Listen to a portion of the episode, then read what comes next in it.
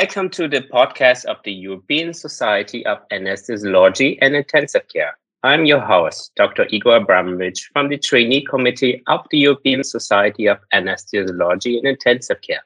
Today, we will be speaking about challenges and transformation of anesthesiology and intensive care training in Europe. And therefore, we have invited Professor Sibylle Kietaibl from the Education and Professional Development Committee of the European Board of Anesthesiology.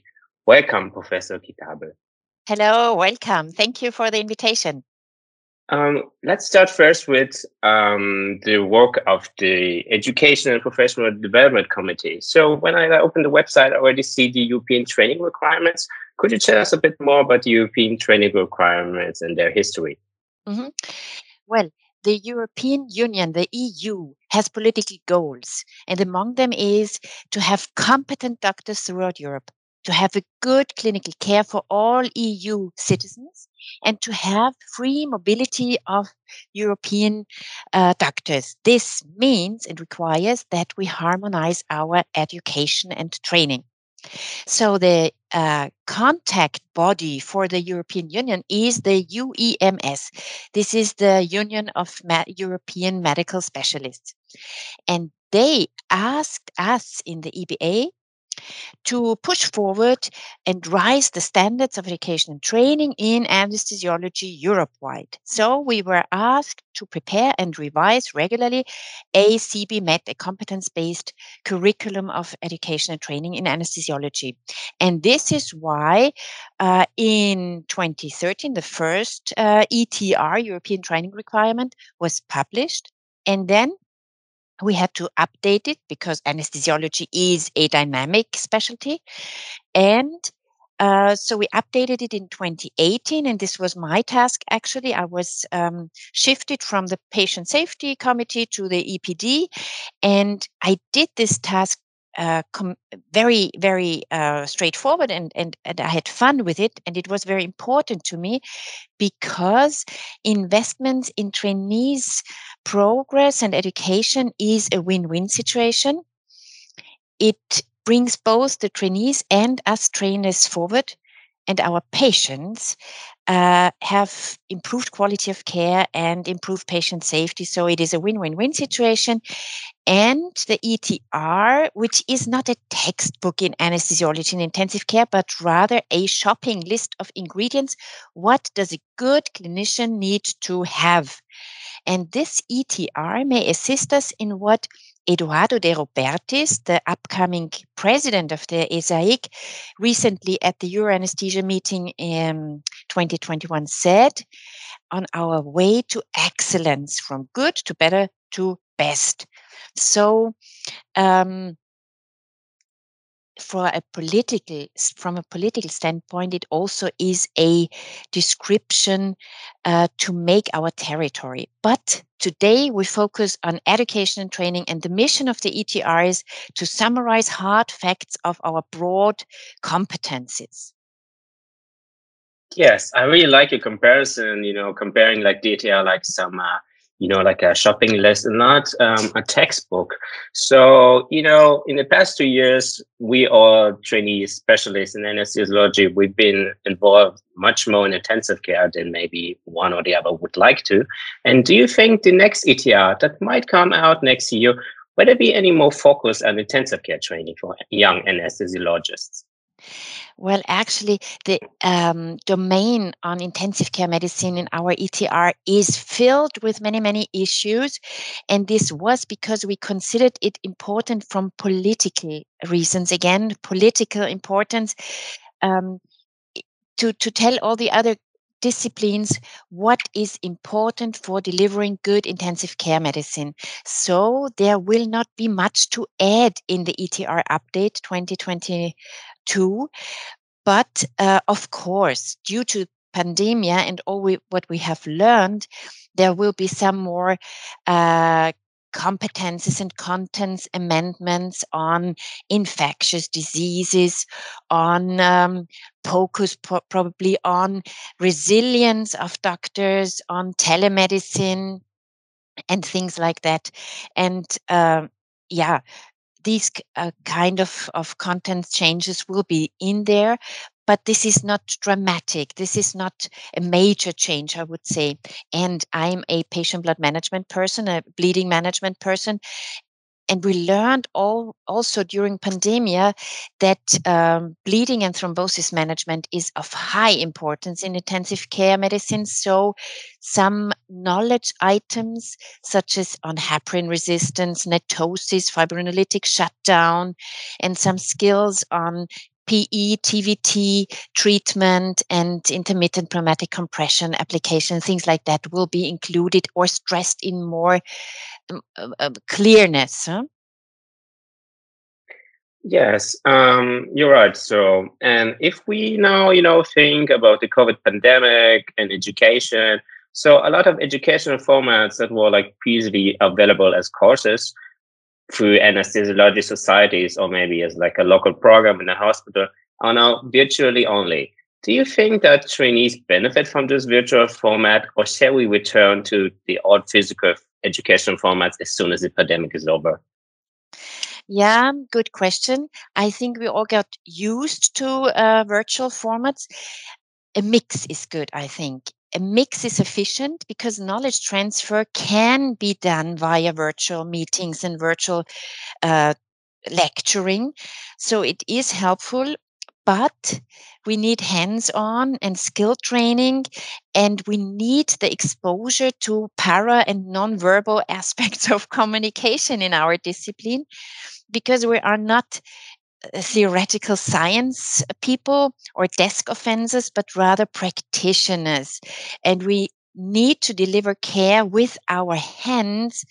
And these hands, of course, need guidance by our brains, education, and, and virtual meetings, and our heart. So I think both is important, both virtual and physical formats. And all have a place in adult learning. So, uh, in this sense, both aspects, both formats have a place. Hmm. Yeah, I see. Now, um, Professor Kietaibl, you are a senior specialist and certainly involved in training of trainees. So, when I looked up on the EBA website, I also saw that the EBA has released a new handbook for trainers this year. From your perspective now, as a senior trainer, what are possible challenges for trainers that are currently they're facing. So, do you see any troubles or challenges implementing um, the guidance of the handbook, or what kind of challenges do trainers face nowadays to promote good education for trainees? Yes, there are challenges for us. First, we have heavy clinical workload, and we need time dedicated and protected for training needs. And we need a good microclimate or culture in the departments for um, training. And you have to consider that me and my colleagues have been trained in a count or time based system. And now we have to deliver CB MET, um, competence based medical education and training. So we now have to work and train outcome oriented and we need to individualize training of trainees. So there's a change of culture and we need to learn and we should not learning teaching by doing but rather learn uh, in a structured way how to assess a trainee how to give feedback how to navigate through the process how to signposting the next task and how to support learning of uh, our trainees. So we wrote the handbook because there are some issues included, some ingredients again, what can help us to do this task and how can we professionally get the attitudes towards residents and and and uh, create a positive learning climate in the work-based placed environment so there is a change despite the constraints of, of uh, workload and things like that. So the expectations on us trainers are high. This is another um, challenge because, um, like in allied sport, we are not only the trainers to get a physical ability of uh, the sports person, but we should also coach our trainees in difficult times uh, when there is a pandemic, where there are uh, new challenges and so forth. And the expectation is as well that we should act as role models and with all what we have on well-being and satisfaction in our personal life because this will impact our trainees progress so there are high expectations despite a heavy clinical workload and we have to teach in a new version challenging Yes, this is not just you know a lot of pressure on us trainees, but also like on the trainers, and fatigue is certainly a topic for everybody. Yep. Um, now we come to a topic that comes a bit from my heart. This is like you know some uh, vision or like an idea from me, and maybe from the training committee as well. What is your opinion on a possible, let's say, European residency format I mean, in, in such a way like harmonization of training for Europe, maybe like through the national societies or through some different body. What do you think of that or like a possibility of it? I think it's highly wanted. Uh, such a European residency format would be really cool. And you have to consider that in the specific core domains um, in the ETR, there are requirements on clinical activities and exposures which not all hospitals can offer, from pre hospital scenarios to cardiovascular to pediatric surgery and so forth. So, to have an exchange, a lively exchange uh, at hand would be really, really helpful. It would be fun and it would allow us all to learn from each other. So this would be really cool. And I would like to remind you that the ESAIC offers education and training committee, uh, trainee exchange program committee. So there are infrastructures there to promote this. The problem I see, however, is the language barrier. Because in an exchange program, uh, you may not be so familiar with the language of the patients and the co-workers, collaborators in this workplace. And from domain 1.1 in our ETR onwards, towards the end of all the competence lists, uh, effective and clear communication is an issue and is important. So this may be um, limiting the exchange um, format for all the competencies that are required or that should be gained. But still, for many, many aspects, it would be so helpful and it would be food for thoughts and very fruitful for us all. Yes, so there are quite a few challenges we face, and language barrier is certainly one of them. Now, there are quite a lot of trainees that are listening to our podcast, and now we've talked about trainers, we talked about training requirements, and you know this idea I have of harmonization of training, which we are working towards a little bit. Um, let's talk lastly about what trainees can improve um, to you know to advance or improve their own training and training cultures? What can trainees actively contribute to their training? They can contribute a lot because the trainee is in the end responsible and in command for his her own progress through the training program and uh, the task of the trainer is only to assist the trainee in the end so the trainee is not a passive receiver of training, but an active constructor. So each trainee can help to become a professional and a specialist. I see. So um, thank you so much. And to end this episode, um, let's maybe have like a short peek to the future. Um, um, what can our listeners expect next, uh, let's say this year, 2022, from your committee or regarding educational specialty? Is there anything planned for 2022? Well, the ETR update is, is underway. We, in our sub standing committees, just um, prepared the, the draft, and this will be sent to all EU member state delegates in the EBA for approval of final changes there will be some micro changes like wording will be clarified and abbreviations adapted. The ESA is now the ESAIC and the HV tab is the ATAIC.